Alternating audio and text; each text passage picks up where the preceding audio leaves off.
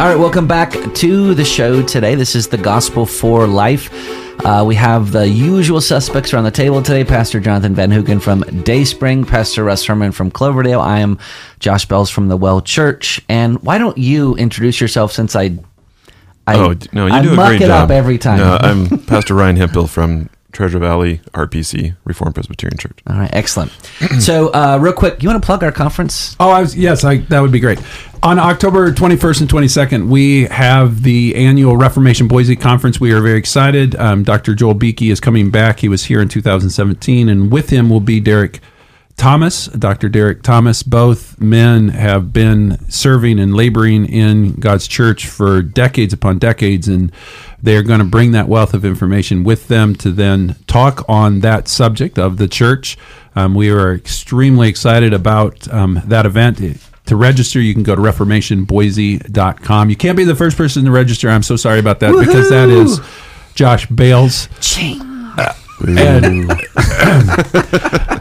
I was actually wanting, instead of to just plug the conference, to come back to the topic that we've been talking about. We've been talking about sin, and maybe you were listening yesterday, and you you said that was uh, kind of depressing. I mean, you, you guys talked an entire show about about sin.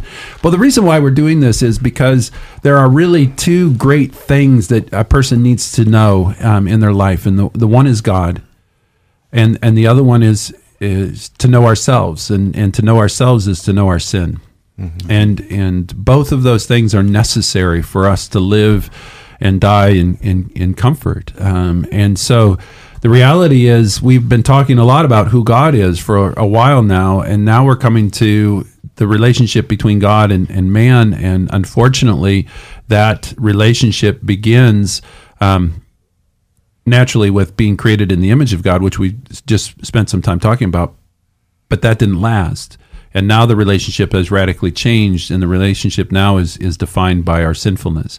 So, as Josh said yesterday, hang on, we're getting to the hope part, um, but we do have to establish the need, and the need is really addressing sin. You know, I got to say, on this topic of sin, um, the way that the Bible describes um, us as human beings is a proof itself of the inspiration of Scripture. If you go to Romans 7 and you read how Paul talks about his own interaction with sin, if you've never read the Bible before, you could pick that up and you say, How does Paul know me so well? The things I don't want to do, I do, and the things I do want to do, I don't do. Uh, who will save me from this? You, and you can feel the the inner struggle that Paul has. You, you pick up the Bible, and wherever it talks about sin, there's no other book on the planet that is is crossing all of our T's and dotting all of our I's and, and uncovering the innermost depths of our being.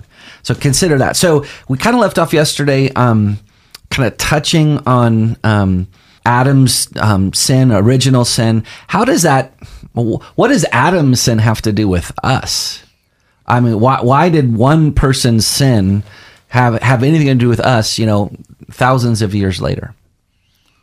Well, Adam serves as our representative, and, and- and we're talking about the Adam and Eve, the first uh, two humans created by God, created in His image, created very good.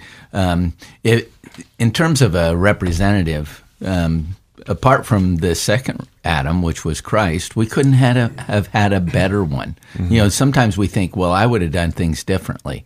Uh, however, Adam created as he was with the he created in you know as as a righteous person um, without an inclination to sin yet still had the capability to sin we we have an incl- ever since Adam's sin we've inherited that inclination to sin. That's what we talk about total depravity. We talk about those things. He as our federal head you know he confirms us in that direction.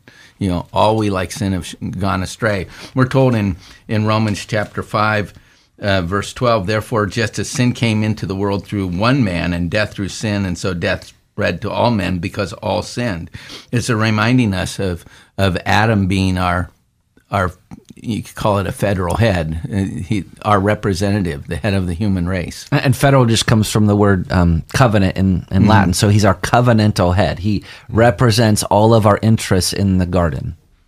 And you know, to that, maybe this is a little bit where the hope comes in. Um, you know, some people hear that and they kind of like what our brother just said. That there could be an element of, well, that's not fair. You know, why doesn't God give us all a chance? It's like, well, if you want Him to give us all a chance on our own merit, then we also He would have to do that for our salvation as well. And as uh, um, Pastor Jonathan mentioned, the second Adam, that is Jesus Christ. Jesus Christ is now our covenantal head. Mm-hmm. He is our federal head, and and, like you know, uh, Paul goes on in uh, Romans five, um, beginning at eighteen. Therefore, as through one man, one man's offense, judgment came to all men, resulting in condemnation. Even so, through one man's righteous act, the free gift came to all men, resulting in justification of life. For as by one man's disobedience many were made sinners, so also by one man's obedience many will be made righteous. And so that aspect of a covenantal head is what we have in Christ as well, and by God's grace through faith, Christ's righteousness is imputed to us. just to say that just slightly differently, sometimes you hear people say, "Well, I don't want someone else to represent me. I don't want Adam um, to be my federal head, my representative." Um, and what I used to tell my students in, in school when I taught is just be careful what you were wanting and what you're asking. Um, if Adam isn't a federal head, then Jesus can't be either it's a both and situation. And so in Adam, all were made sinners. In Christ, he makes many righteous. And so the fact of the matter is, yes, we didn't choose either one of our representatives. However, um, God, in his great wisdom, chose our representatives for us. And he chose, in both cases, the best possible choice. Adam in the garden, created in paradise with true holiness, righteousness, and knowledge. You couldn't ask for a better choice as just a mere human being. And Jesus Christ, true God, true man, you couldn't ask for a better choice. Yeah. And so that's where you you have to kind of either accept both or reject both. Yeah. And that's the theology of 1 Corinthians 15 of Romans 5. Real quick, um, some empirical evidence of the, the reality of uh, Adam being our federal head, of sin being imputed to us, um, is, as Jonathan mentioned yesterday, babies. Look at babies. Um, tragically, babies die. Um, what accounts for the death of babies in the world? Well, sin does. The wages of sin is death. The only reason why people die is because of sin. Um, secondly, I would just say you, you don't have to teach babies to sin. You have to teach them to be righteous, Yeah. but The you first word- never have to teach them to sin. The first word they they learn is no. I think Voddie Baucham calls babies vipers in diapers. well, there's there's some truth to that. I, I can remember carrying my daughter into a postal annex, you know, years ago, and and someone said, "Oh, isn't she an angel?" And I said, "Oh, obviously you don't believe in the doctrine of original sin." I I just saw it played out uh, a little a little while ago. She's she's a barely a toddler. She toddles and she falls into an inanimate object, and then she begins striking it violently with her hands. you know?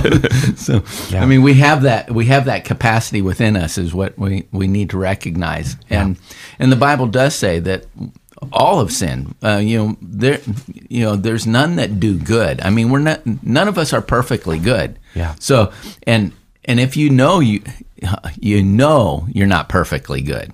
I mean, there is no doubt in your mind that you're not perfectly good. Yep. And if that's the case, you have this sin, and you have to ask yourself, where did it come from? It comes from, um, you know, because we're born into it. D- Derek Thomas, one of our speakers coming up at the conference this year, um, he was teaching on these uh, lectures, Foundations of Theology, and he was visiting a member of his congregation. I think this was when he was still in Scotland. I know he took over for Sinclair, um, but um, he met with this elderly widow who was a shut-in um, because of her health, and he began to read the Bible to her. And this this notion of sin came up, and she got this glazed look in her eye, and she said, "Why are you talking to me about sin?" I never even leave this house. As if sin is outside of her. It's mm-hmm. what society does. It's what the world does. It's a fundamental mis. I mean, it goes back to that qu- quote you had yesterday from G.K. Chesterton. What's wrong with the world? I am. Yeah. I'm mm-hmm. what's wrong with the world. Yeah, there's there's visible evidence of that, empirical evidence that men sin. The Bible often, especially um, in the Psalms, will talk about sin in three categories, and maybe that's helpful. Um, Psalm 51 says, Blot out my transgressions, wash me thoroughly from my iniquity, and cleanse me from my sin. Um, and we could look at that and say, well, that's just parallelism. Um, but in this case, it's not. Um, it's actually three different words that have three different meanings with regard to our behavior um, iniquity, transgressions, and sin. So maybe it would be helpful for the listener because I think it captures the totality of our sinfulness. So, what, what does the idea of a transgression mean? Trespassing a uh, a boundary that an authority has set up. So in this case, God has set a, a, boundary not only to Adam in the garden but to us in His moral law. And when we um, trespass that boundary, that's a transgression. Mm-hmm.